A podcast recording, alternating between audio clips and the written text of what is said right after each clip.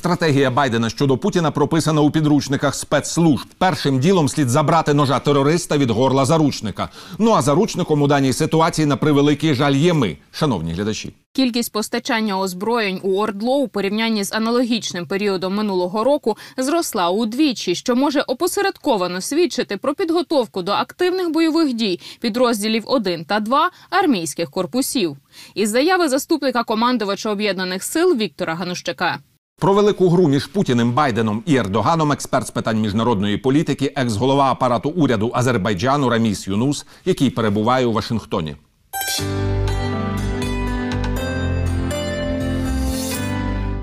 Салям алейкум, Рамис Бей. Рад вас приветствовать в студии телеканала «Эспрессо». Валикум салам, я вас витаю.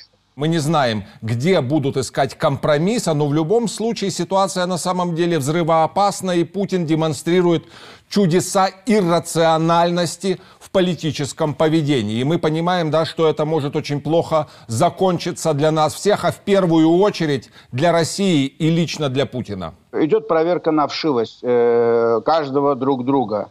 И особенно это накал страстей началось после того, как президент э, Соединенных Штатов назвал Путина убийцей, и, а тот потребовал извинений. Ну тут посмотрите, какая ситуация. Извинения не последовали, а предлагается встреча. И на эту встречу посмотрите, какая положительная реакция со стороны пропагандистских каналов российского телевидения. А где же ваши требования о сатисфакции? Обычно, когда кто-то кого-то называет таким образом, сначала идут извинения, налаживаются мосты, и потом они встречаются.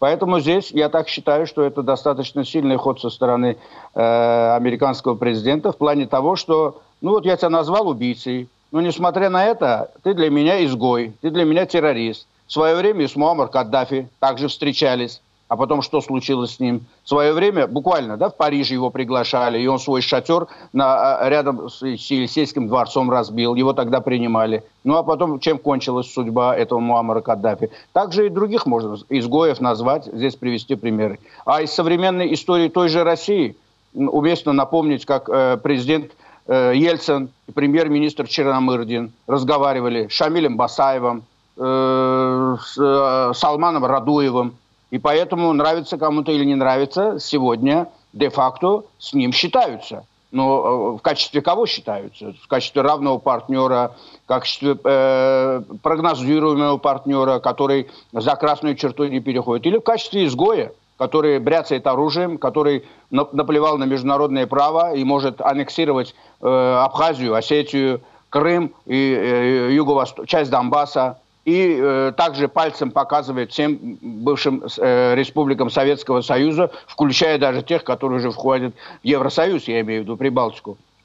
Поэтому э, за последние 20 лет, к сожалению, никто никогда не разговаривал таким тоном с Москвой. Вот если с первого дня прихода к власти Владимира Путина, особенно после 2007 года, когда он сделает свое заявление. Поэтому вот это заявление, которое мы сегодня слышим, они, конечно, э, дорогого стоят. Но последуют ли за ними конкретные уже действия, мы это увидим буквально в ближайшее время. Поэтому это э, приглашение на беседу рассматривайте именно с точки зрения того, что м, встречаются с изгоем, Э, у которого есть ядерное оружие, который в заложниках сегодня держит целую страну и соседей. Поэтому нужно с ним конкретно поговорить глаз в глаз, вот так лицом к лицу, и э, конкретно очертить э, все то, что, может быть, по телефону и по дипломатическим каналам трудно передать. А лицом к лицу можно многое сказать. Но, насколько я понимаю, Путин забывает только об одном в своей борьбе с Соединенными Штатами, что на самом деле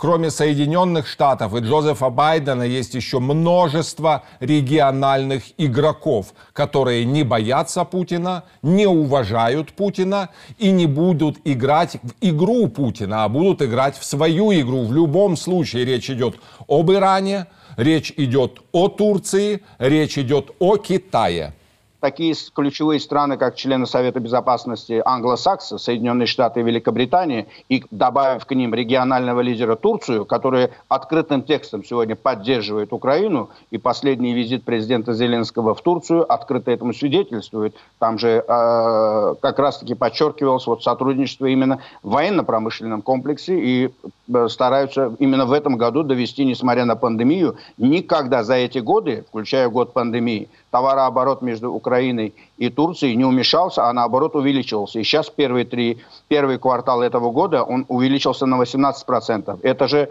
вопросы самолетостроения, совместное производство Антонова, Ан-178, это совместный судостроительный завод в Николаево, это те самые знаменитые Байрахтары, которые уже есть на вооружении украинской армии и еще их готовят э, штук 50 подготовить. Я уже не говорю э, вопросы чисто экономического порядка, туризм, свободная зона торговли и, и та самая крымская платформа летом, которая должна состояться у вас там. И э, в ней будут принимать участие как раз-таки Канада, Великобритания, Соединенные Штаты, Турция, ну и к ним добавятся э, Франция и Германия, которые якобы поддерживают тоже Украину, но имитируют. То есть они ведут себя как беременные наполовину. Поэтому я всегда подчеркиваю и еще раз считаю, что это важно подчеркнуть, украинское общество должно понимать, что Франция и Германия будут себя вести точно так же, как они вели себя в 2014 году. Политику увещевания, им не хочется конфронтации с Россией. Поэтому Украина и украинский политический истеблишмент и все общество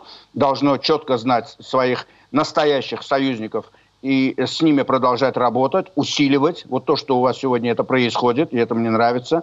То, что сегодня наконец-таки вы уже идете в конкретном направлении. И то, что военно-транспортные самолеты Соединенных Штатов э, каждый день приземляются в Киеве и в других городах ключевых Украины. Это э, также это месседж той же Москве, и э, говорит о серьезности намерений э, э, нынешней администрации США, что они не собираются повторять ошибок как Барака Обамы, как Барака Обамы, так и Дональда Трампа. Другое дело, это игра как в покер. Это видно, что Путин блефует потому что за 20 лет ему никто не показал со стороны Запада зубы. Единственная страна, которая ему за эти годы показывала зубы несколько раз, это была Турция. Вот поэтому с Турцией он и считается. И то, что президент Турции Эрдоган так активно поддерживает политически, э, регулярно э, Украину, это дорогого стоит. И если вы правильно распорядитесь с этим, это э, как раз-таки будет, может быть, тоже тем громоотводом дополнительным вместе с Соединенными Штатами и Великобританией, потому что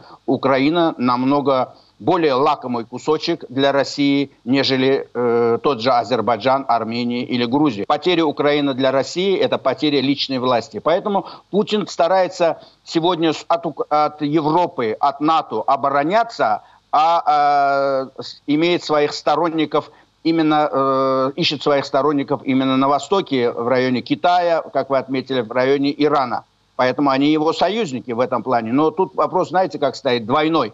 Из двух зол он выбирает меньше, потому что приход НАТО, приход, э, так сказать, э, того политического климата из Запада, это потеря личной власти не только для него, и для Лукашенко, и для всех остальных. Если это приходит э, со стороны Востока, то есть вот такая экспансия на Дальний Восток, там, э, в Сибирь со стороны Китая, или же усиление Турции на Южном Кавказе, в той же Украине или же э, в районе Средней Центральной Азии, это, конечно, бьет по его интересам, но он тут не теряет свою личную власть. А для Путина очень важна личная власть. Поэтому он все силы сегодня бросает на борьбу именно с Западом, с Евросоюзом, с НАТО и Соединенными Штатами. Просто у него тоже есть предел возможностей. И здесь идет проверка на вшивость, а тот же Байден, нынешняя администрация, у него тоже других вариантов нету, потому что э, он делает все на противоходе того, что делал президент Трамп до него, и поэтому, если он сегодня э, сделает хотя бы малейший шаг назад, малейший шаг назад, ему мало показывается не только э, со стороны Евросоюза, Китая, Ирана, всех. Это ему мало не покажется от самих Соединенных Штатов, от самих э, республиканцев, которые сидят в Конгрессе, и от всех тех, которые поддерживали Дональда Трампа. Поэтому э, Джозеф Байден это прекрасно должен понимать, и я так думаю, он это понимает. И борьба за Украину будет идти до конца. И, может быть, этот звонок, этот звонок – и говорит об этом, что он хочет это все в личной беседе ему расшифровать. Посмотрим, что из этого получится. Рамис Бей, вы блестяще очертили ситуацию, но каков на самом деле предел возможностей Путина в данной конфигурации? Речь идет о возможности агрессии против Украины. Да, мы понимаем, да, что с одной стороны Путин сконцентрировал войска.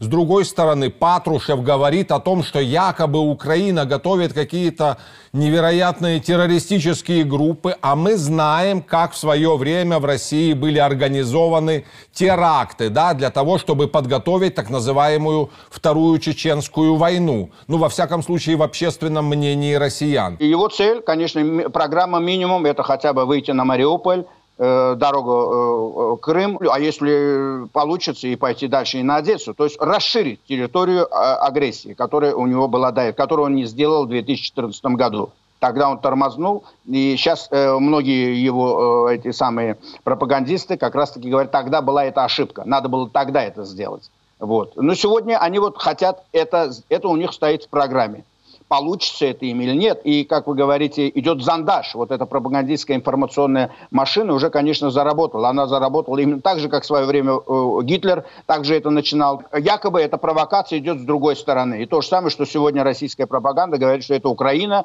нагнетает, и Украина это все будет делать. Как будто Украина самоубийца, и Украине делать нечего. Вот именно этим заниматься. Весь мир сам э, э, и так знает, где собака зарыта. Понимаете, вот в этой ситуации очень хорошо, уместно вспомнить слова того же Омара Хаяма, который сказал, что бессмертных нет и осознать пора.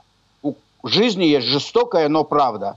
У каждого сегодня есть вчера, но не у каждого сегодня будет завтра. Вот у Путина сегодня есть, и вчера есть. А вчера это Крым, это э, Грузия, это э, Донбасс и многое другое. И вот а у него завтра этого не будет, потому что с этим завтра не пойдешь. Мир это не принимает.